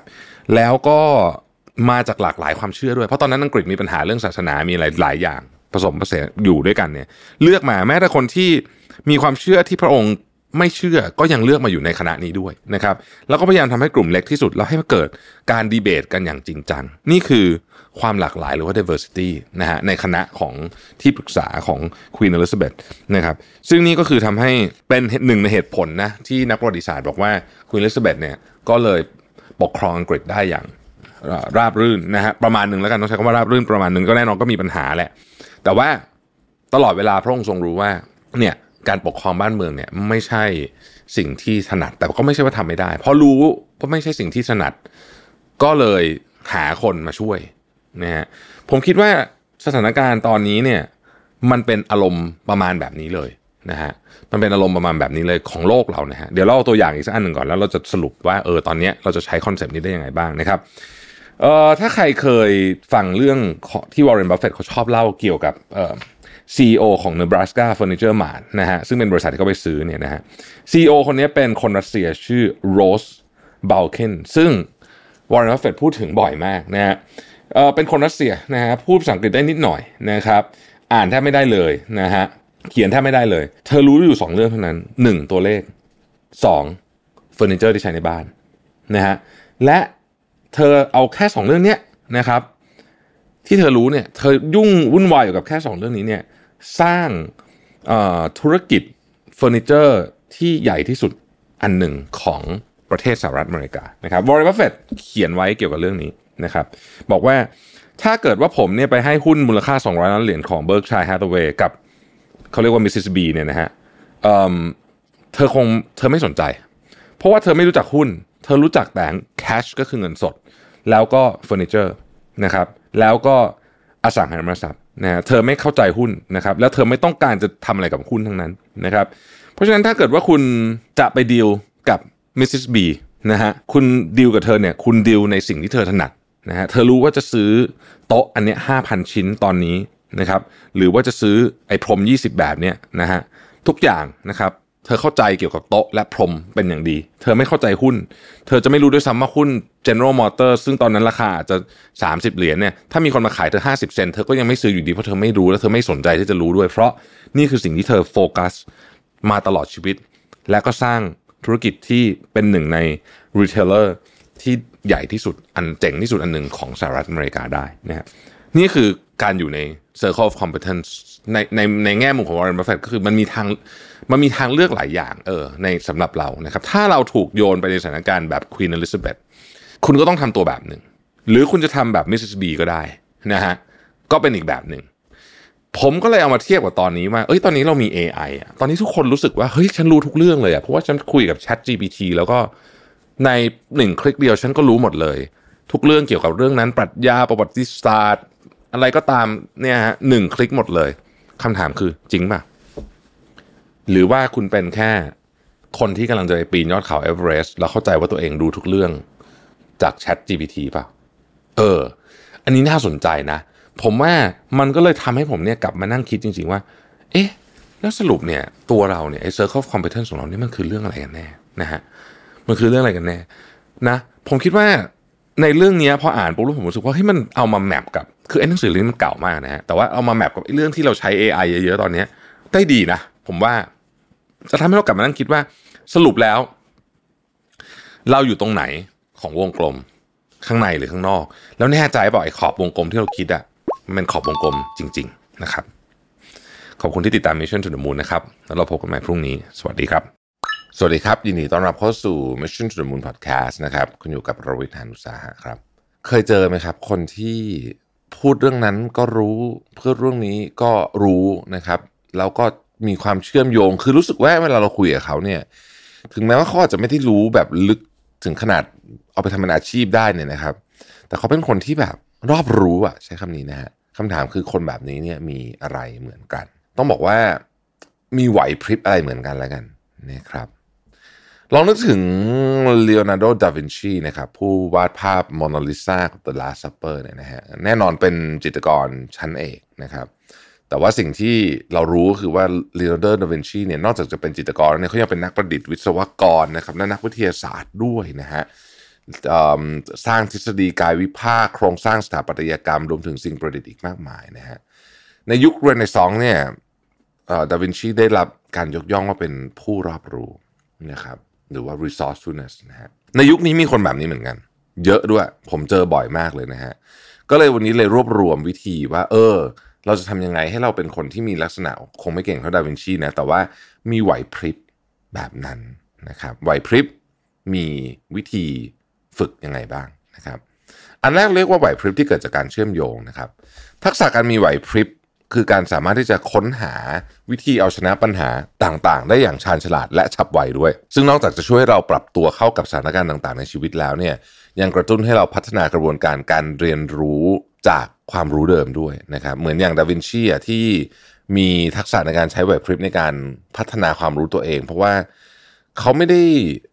วาดรูปเพื่อความสวยงามเท่านั้นนะฮะแต่เขายังขยายไปถึงการเรียนรู้เรื่องร่างกายอวัยวะต่าง ๆ นะครับ เอ่อเราก็สงสัยเรื่องของชีวิตด้วยนะฮะก็เลยต่อยอดจากศิลปินมาเป็นนักวิทยาศาสตร์ได้ เพราะฉะนั้นไหวพริบจึงสามารถสร้างการรอบรู้นะฮะจากการเชื่อมโยงเรื่องราวต่างๆ ในชีวิตของเราเนี่ยนะฮะแล้วก็มาประยุกต์ใช้ได้อย่างเหมาะสมนั่นเองนะครับทักษะอันสำคัญแห่งการทำงานยุคใหม่เนี่ยคือไอไหวพริบนี่แหละนะครับ เพราะว่า การเชื่อมโยงศาสตร์ต่าง ๆ หรือความรู้ต่างๆ เข้ามาเนี่ยนะฮะจะทำให้เราได้เปรียบในโลกที่มีการแข่งขันสูงมาก ๆ แบบนี้นะครับในบทความที่ชื่อว่า the biggest obstacle to innovation in large companies จาก Harvard Business Review ชี้ให้เห็นว่า ทักษะการมีไหวพริบนั้นจำเป็นสุด ๆ เลยสำหรับผู้นำในยุคปัจจุบัน โดยเฉพาะในช่วงที่เจอความผันผวนเยอะ ผู้นำต้องใช้ไหวพริบของตัวเอง เพื่อตระหนักว่าเราสามารถทำอะไรได้มากขึ้นในเวลาที่น้อยลงแล้วจะ เปลี่ยนวิธีการทำงานของเราอย่างไร เพื่อสร้างผลลัพธ์สูงสุดได้นะครับ การพัฒนาไหวพริบเนี่ยเป็นการเติบโตทางความคิดชนิดหนึ่ง ซึ่งต้องฝึกไปเรื่อยๆอย่างที่บอกนะฮะแล้วอย่างที่เราเกริ่นมาในตอนต้นนะครับ มีอยู่ด้วยกันทั้งหมด 6 วิธีนะฮะมีอะไรบ้าง อันที่หนึ่งต้องเปิดใจให้กว้าง การเปิดใจให้กว้างเนี่ยเป็นการเริ่มต้นของการเรียนรู้สิ่งใหม่นะครับ เพราะว่าโลกเนี่ยมันเปลี่ยนเร็วมาก ในความเป็นจริงแล้วมันเปลี่ยนเร็วกว่าความรู้ของเราเยอะมากนะครับ เพราะฉะนั้นวิธีการที่จะกระโดดเข้าไปแล้ว ยังไม่ล้าสมัยเนี่ยก็คือการคิดถึงภาพรวมที่เปลี่ยนไป คิดถึงความเป็นไปได้ที่จะเกิดขึ้นนะครับ ก็จะพาเราไปสู่เส้นทางใหม่ ๆ ได้นะฮะข้อที่สองครับต้องมีความมั่นใจในการเชื่อมโยงเรื่องต่างๆของเรา เพราะว่าเวลาเราจะเอา A กับ B กับ C มาบวกกันเนี่ยเราต้องมั่นใจว่าไอ้สามอย่างเนี้ย เราสามารถเชื่อมโยงมันได้ มันไม่ต้องถูกร้อยเปอร์เซ็นต์นะแล้วมันจะไม่ถูกด้วยนะครับ แต่มันต้องถูกเอามาทดลอง หรือย้ำอย่างน้อยที่สุดเป็นโมเดลในนำในการนำมาแก้ปัญหาที่อยู่ข้างหน้าเราได้ แล้วเดี๋ยวผลลัพธ์เป็นยังไง เดี๋ยวว่ากันนะครับ อันที่สามเนี่ยคือต้องจินตนาการครับ คือเวลาคุณจะเอาหลายๆอย่างมารวมกันเนี่ยบางทีมันต้องใช้จินตนาการเป็นกาวในการเชื่อม เพราะว่าไม่งั้นแล้วเนี่ย มันนึกไม่ออกอะว่าเฮ้ยเสร็จแล้วมันจะออกมาหน้าตาเป็นไงวะอันเนี้ยแล้วก็ แล้วมันจะต่อยอดจากเรื่องเดิมได้ยังไง จินตนาการเป็นเรื่องที่สำคัญมากๆนะครับ ข้อที่สี่คือทำเลยไม่มีคำว่าเดี๋ยวนะครับ หัวใจของการมีไหวพริบคือคุณจะต้องมีความรวดเร็วนะครับ และพร้อมสำหรับการจัดการสถานการณ์ข้างหน้าได้อยู่ตลอดเวลาสังเกตดูนะครับ เวลาคุณไปเที่ยวกับเพื่อน ถ้าไปต่างประเทศนี่จะยิ่งเห็นชัดเลย ไปประเทศประหลาดประหลาดๆเนี่ยมันจะมีคนที่แบบ ไม่ว่าจะอยู่ในสถานการณ์ไหนก็ตามเนี่ย มันจะมี โซลูชันที่ออกมาอย่างรวดเร็ว แล้วก็แก้ปัญหาได้แบบตุ๊บๆเลยเนี่ยพวกเนี้ยคือพวกที่เรียกว่ามีไหวพริบดี ในห้องประชุมที่ทำงานของคุณก็เช่นเดียวกัน จะมีบางคนที่สามารถจะคิดโซลูชันที่แบบเฮ้ยไอ้นี่เราไม่เคยทำมาก่อนนะ แต่มันดูเหมาะกับเรื่องที่เรากำลังรับมืออยู่ตอนนี้มาก ๆเลยนะครับ เพราะฉะนั้นความเร็วเป็นเรื่องสำคัญนะครับข้อที่5คืออย่ายอมแพ้ครับ เมื่อเราไม่ยอมแพ้ต่อปัญหาที่เกิดขึ้นระหว่างทางนะครับไหวพริบเนี่ยมันจะเกิดขึ้นมาเองอัตโนมัติ เพราะ เมื่อเราไม่ยอมแพ้แรงจูงใจสำคัญอันหนึ่งของเราก็คือว่า แล้วฉันจะทำไงอะไม่แพ้ก็คือต้องสำเร็จใช่ไหมเราก็จะไม่อยู่กับที่นะครับพอไม่อยู่กับที่เราก็จะเกิดความพยายามขึ้น อันเนี้ยเป็นเหมือนกับเชื้อเพลิงของไหวพริบเลยก็ว่าได้นะครับ และสุดท้ายคือการมองโลกในแง่ดีครับคือคุณแก้ปัญหาอะไรไม่ได้เลย ถ้าคุณคิดว่ามันแก้ไม่ได้ การมองโลกในแง่ดี คือการคิดว่า เฮ้ย เรื่องนี้มันดูซับซ้อนว่ะ แต่มันแก้ได้นะหนูแก้ได้ เพราะฉะนั้น เปิดใจรับสิ่งใหม่ ๆ เราจะได้ดึงพลังของสมองของเรามาแก้ปัญหานั้นได้นะครับ พลังแห่งการรอบรู้เนี่ยต้องบอกว่ามันเป็นสิ่งที่ทำไปตลอดชีวิตเหมือนที่ดาวินชีนะฮะสามารถสวมหลายบทบาทได้ใน